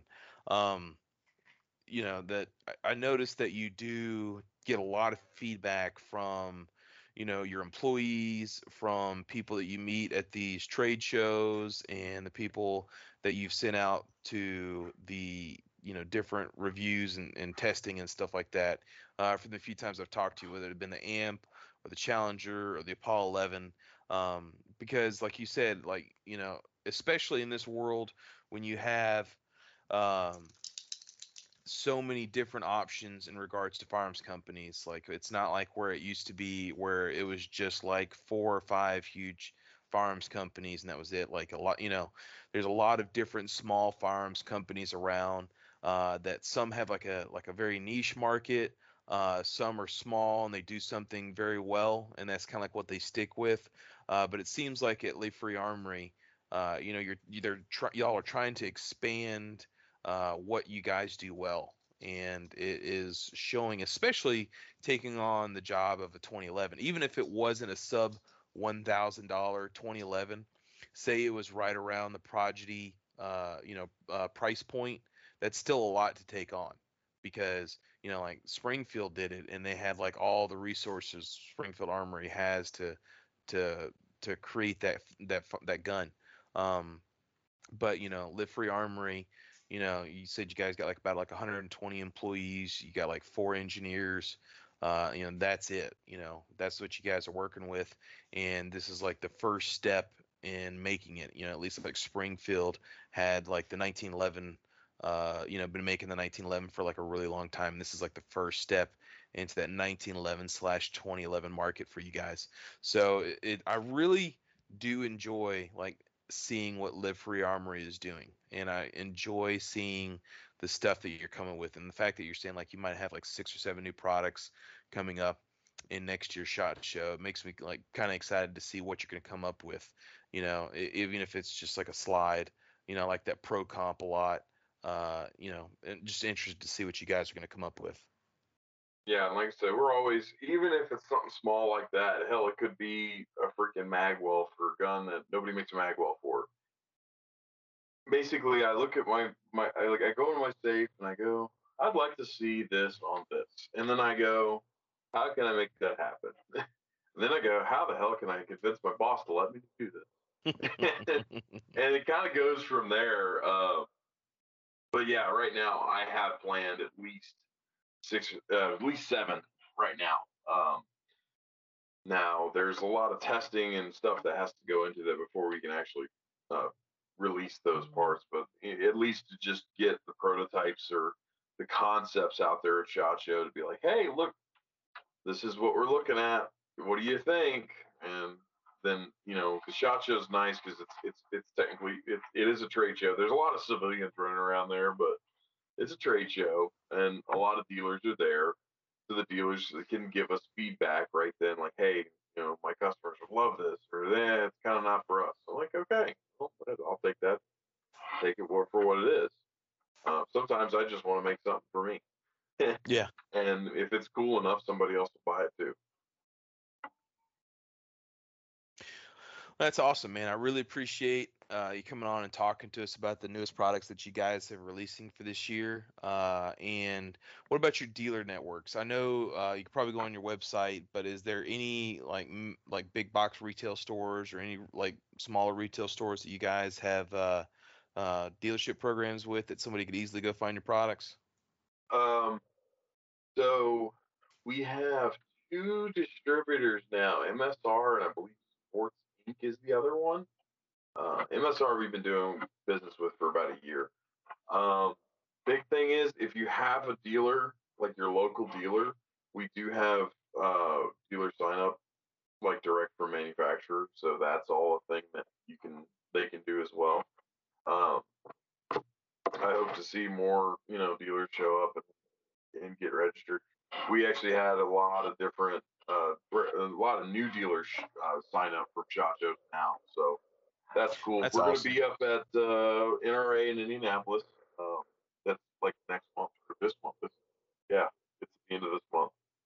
Uh, so we're going to be up there uh, in Indy for the NRA, NRAM, NRA, and uh, there's a couple other little conventions and things that we're going to be doing. We're always we have a presence at most of the big ones, so uh, there was one in Pennsylvania. I didn't go to it because like I got back from Shot Show. I had 24 hours to sleep, and then my wife had a baby. I was like, this is fucking ridiculous. congratulations. Uh, absolutely not. No, I didn't even want the third one. but that's where we're at. Um, yeah, no, it was. Uh, it came down like I we I'd gotten home and I was like, we got home on like Saturday, like late night Saturday night, I was like, all right, so I'm gonna go. Um, I was like, I'm just gonna go like sleep for a while, and I was like, so it's Sunday. I slept all day Sunday, and then Monday I was like, I'm gonna take Monday off and just rest, get back into the thing, and like my wife goes to the doctor. She's like, nope, they're taking the baby today. I was like, oh shit. now I have to deal with that. That was the whole thing, but uh, yeah. So this year's been kind of a blur for me because between work and three small children. So I the the, the third child was such a surprise that uh, I have my middle my so I have two boys and a girl. Uh, my oldest is six. My uh, youngest is two months old, and irrelevant. Uh, the middle child is about a year old, so there's, yeah. uh, yeah, No break. she wasn't she wasn't not pregnant very long before she was pregnant again. So it's been been a little while for us, but uh, you know that's just that's just life, man. Like it happens. You got you got to take it as for what it is. Absolutely. I mean, you know, that's what I always tell people. I said it's either your problem or it's not your problem for very long. So, Exactly. you know, just just put out one fire and then go on to the next one. Oh yeah, every day. Like how like I've got a weekend shift at work now, and they were asking questions on how to you know fix a problem on a machine, like coaching them through text. Yeah, that's how we do it. You gotta type this in. It'll all go. It'll all be okay. Just fix it like this. You always gotta. You always gotta be turned on, I guess. Yep. Well, Ethan, man, I greatly appreciate you uh, coming on and talking to us about all the stuff that Live Free Armory's doing. I'm really excited uh, to see when the Apollo 11 drops. And then, like, I'm just gonna also say, like, my daughter is a humongous space fan. Uh, so, like, I know you guys are like the Rocket Coast, but like, you know, just a little north of us, uh, we have the Huntsville Rocket Space Museum where they have uh, like kids space camp and stuff. And you know, we always go there, and uh, you know, she's huge into rockets, and I've always like loved space and shit myself, so I I fucking love the name, and it's a cool like you can't obviously you can't call it a 2011 because that's that's trademarked by Staccato, but like having the 11 at the end and then Apollo 11 and then like being the first fucking like manned space you know mission to the moon and stuff like that. I love the fucking name by the way. Whoever Yeah. whoever came up with that fucking I hope they got like a, a week off or some shit. No, no, no, I, I, no, no. Work that guy to death. No, he's got way more names to come up with. I, so they always ask me every freaking time they come up to me and they're like, "So what are we gonna call this thing?" And I'm like, "Don't ask me. You shoot down all my names. Go away." so we have a slide, and it's called it's called the Raptor slide. If, if you look it up, it's actually a very neat slide. It's cool looking. Um, it's got a lot of uh, there's a lot of thought put into like the chamfers and duration windows. Not too many windows, but not you know. It, it's there's a lot of thought in that slide. Well, when I designed that slide, I I, I was like, fuck, this thing kind of looks like a turtle. and so I started calling it the alligator snapping turtle. And I told my boss that I was like, "Hey man, I want to call this the alligator snapping turtle," and he got all mad at me. He's like, "That's a stupid name." I was like, "Okay, like all right, well, then what do you want to call it?" He goes, "I don't know." I'm like, "Okay, then stop it." And then like, I- so I started coming up with different names, and like I, I watched a lot of like Bigfoot shit on the Hell on yeah. the TV, and like, so I was like, man, we could call it a, a kappa, which a kappa, if you're into cryptids, it's a Japanese murder turtle.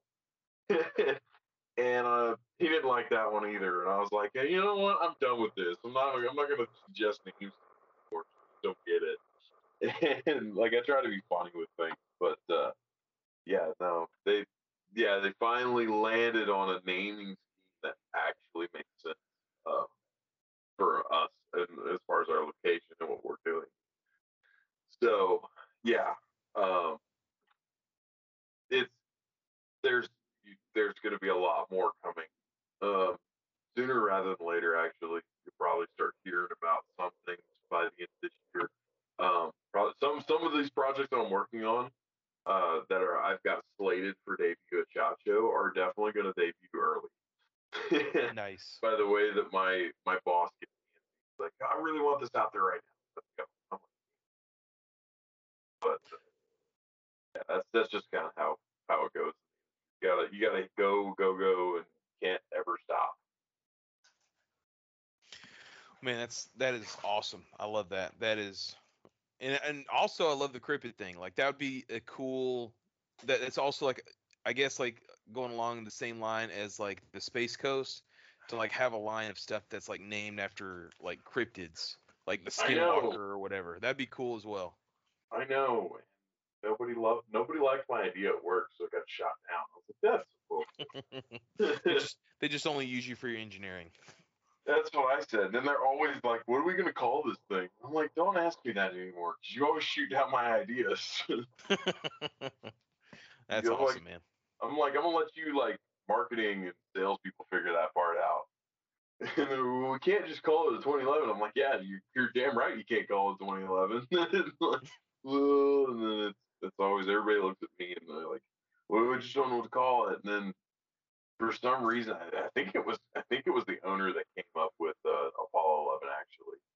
Uh, he just like ran in one day. He's like, Apollo 11, it's great. And he runs out again. I'm like, okay, cool. Like, then, like, and then like the sales, uh, the the my lead sales guy, he's like, I got the logo or the slogan or whatever. And I was like, all right, you guys run with this thing and have at it. like, because I'm not I'm not the main guy. I'm just the guy that comes up with the, the actual part.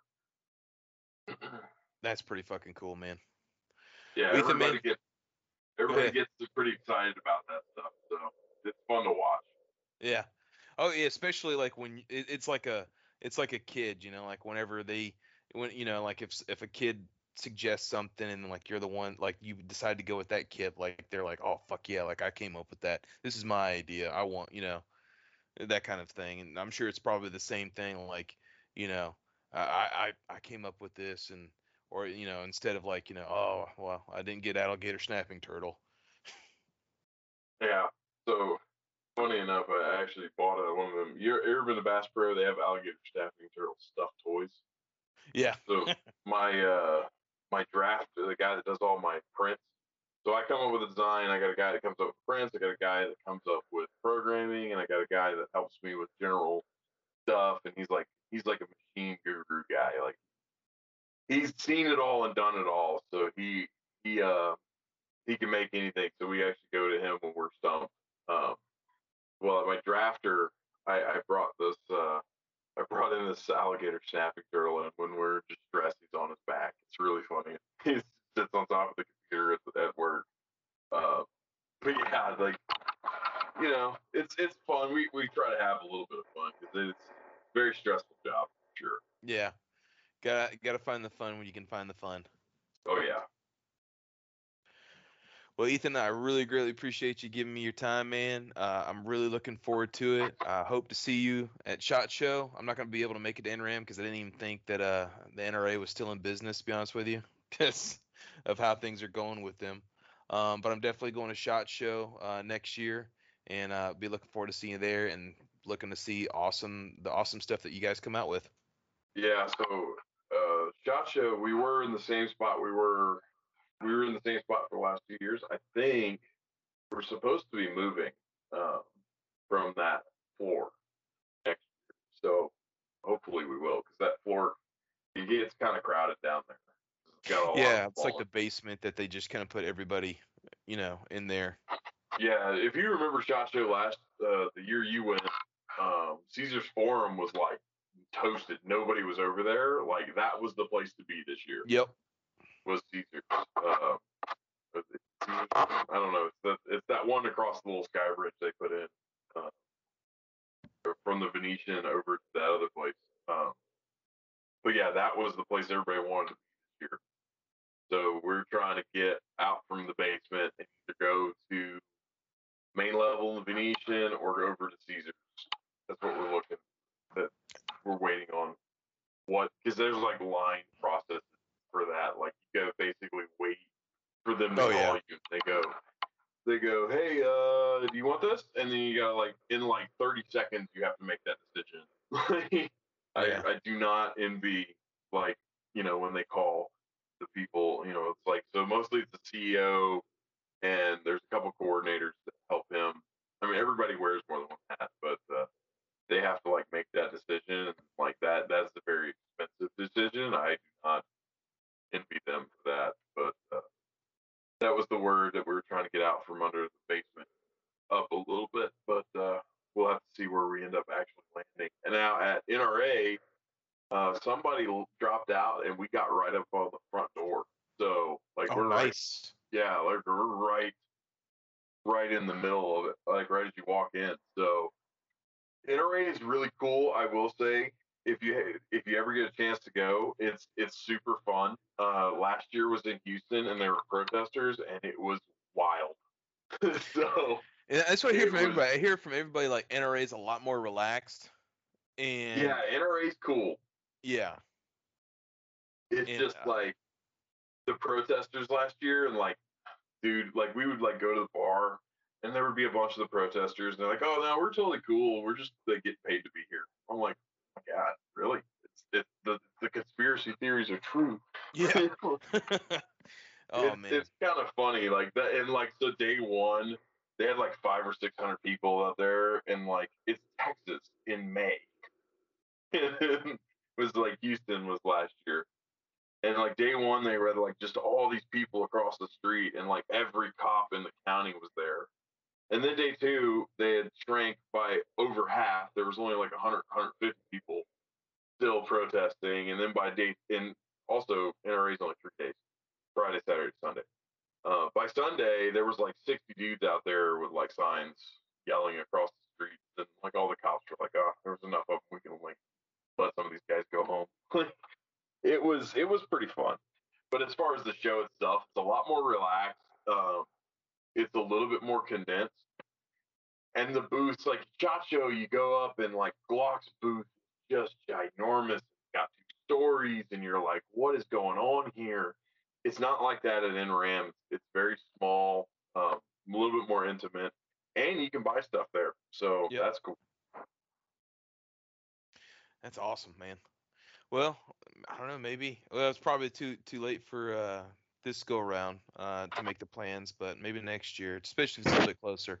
I'm from Texas originally, so like I thought about going to the Houston one uh, and just like staying with family uh, around there.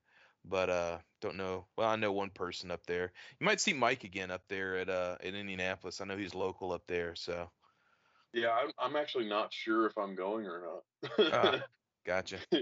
I'd like to. So, like, there's a couple shows I like to go to. Um, but uh, like, I was supposed to go to the Gathering, which Palmetto State Armory puts on. That was last weekend. Uh, Yep.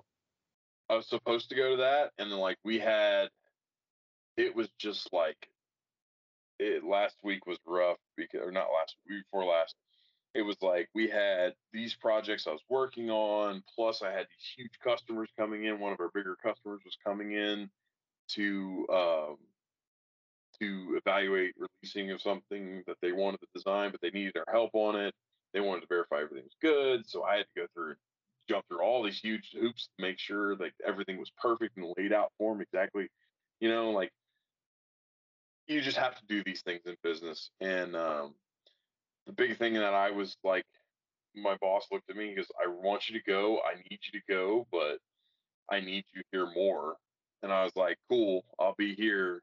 And he, he's just like sending, like, he, he would text me, hey, where, where are we at with this? So I was, I was kind of helping, you know, we weren't in a place for me to just up and go to a show. Yeah. I missed the gathering, which I was actually really looking forward to. But That's one that I, I, I wanted to go to. I've been invited the last couple years, uh, but I can't remember what happened last year. But this year, uh, just like a big event going on at work and wasn't able to go.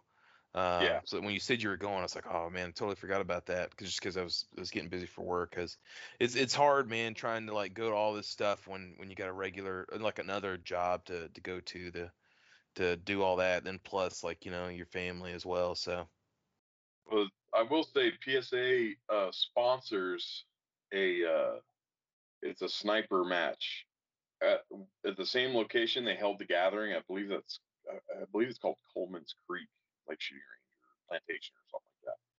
Um, I actually want to go there to scope it out because I really want to shoot one of those matches. Uh, so it's a, like a sniper team match kind of setup. So it's it would be pistols and rifles, um, and it's two man teams, and you find, identify, and engage steel targets out to you know a thousand yards. So that's kind of my jam as far as competitive shooting goes. It's one of my favorites. Like I, I've got a buddy I shoot a lot with. Um, a very good team. We we usually finish within the top ten um, in team matches. Like last year, we beat the pants off the Marine Corps team. It was really funny. um, Yeah, so like that's I, I really want to like go check it out before I actually signed up for a match up there. Is there about eight hours from us? Uh, that match is.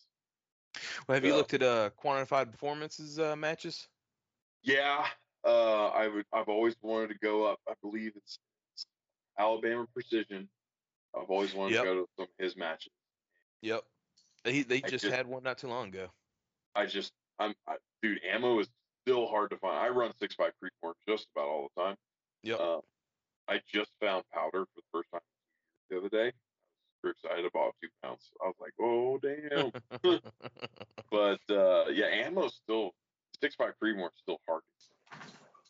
Yeah, I mean like nine and and five five six is is like coming back pretty good. Uh, but like some of the niche stuff, like six five, like three hundred, um, like 300s like i've just noticed like 300 like i've seen some bulk packs for like 300 but especially like 6.5 like you don't want to and for those types of competitions like you don't want to get like the cheapest bulk ammo you're trying to get some sort of you know some sort of pr- of match ammo as well i'm sure Yeah, no, I run uh, the Hornady 140 ELDMs in both my bolt guns and my semi-autos. Uh, when I'm shooting five for matches, and like that stuff is that's that's the benchmark. If you can't beat that, don't bother. Yeah. that stuff is awesome. Uh, but yeah, no, I've always wanted to go up to uh, Alabama Precision match. I've shot a bunch of matches at Altus. Uh, and it's funny enough, one edge, one border of Altus, Altus is actually on Alabama. Uh, it's the north border of Altus, like the Alabama state line. it's, yep it's pretty cool. Um, shot a bunch of matches out there. I do a lot of PRS, so that's kind of my. I go to South Carolina a lot too. That's cool, man. Well, man, I'm not gonna keep you too much longer. I appreciate you, uh, you know, taking some time and, and talking. And uh, I, I swear, I just need to just have you like just come on and just like talk, just 'cause like I remember this last time we talked, like just enjoy just talking, just the ballistics and engineering stuff with you. That's like, Oh yeah, yeah. It's- Anytime you, anytime you want, man, you just shoot me a text and I'll, I'll come on. And see what's it's up. gonna happen. I, and I just remember, like, I think it was Thursday or Friday. I remember I, I do have your number saved, so Yeah. I will Yeah. definitely shoot you a text, man. All right, man. All right, man. It's good talking to you. Have a good one. You too. Little bit of bitch my chillings. And mama, don't worry, you raised a gangster. I'm a survivor. It hurt me not being able to give you what you want since I was a toddler. Shout out to my pops, fire the free game. Everything you ever told me is stuck in my brain. Real OG status ain't like to make a change. Shed the tears right this in so much pain. All the shite, the shit that I've done, blessed not being no chains. Uncle killed me when I was young. Mom blessed the boy with the cocaine. Growing up, Well, I greatly appreciate Ethan from Live Free Armory coming on to talk to us about the new farms that Live Free Armory has coming out. I am super excited about that 2011. Uh, I just had a range day this past weekend, or this past week actually, uh, where I shot the Prodigy. I'm really looking at getting a 2011 style 1911 or 2011. I want to say 1911, but it's a 2011 style handgun this year. Uh, I've been looking at the staccatos, been looking at the Springfield armories. I'm really looking forward to checking out Live Free armories, and especially for the price point, I think it's something that's going to be a hit. So once I get that T and I'll definitely be looking forward to giving that out uh, information out to you guys. Uh, in regards to the podcast, again, I greatly appreciate you guys listening to another episode. Go ahead and hit the subscribe button. That's the best way to keep up with new podcasts as they're released. If you can, please leave us a review. That's the best way for people to come find us when they're looking for gun related content on their podcast platforms. If you can, go ahead and check out our social medias. That's the best way to keep up and see what we're doing in between podcasts. We are everywhere at 2A Lifestyle. Uh, we are mainly on Facebook and Instagram, but we're also on Twitter, uh, TikTok, you know, all the podcast platforms, 2A Lifestyle. And if you really like this podcast, please go ahead and check out our Patreon. Anything you give us, this goes directly back into this podcast to make this a better content creator service for you guys.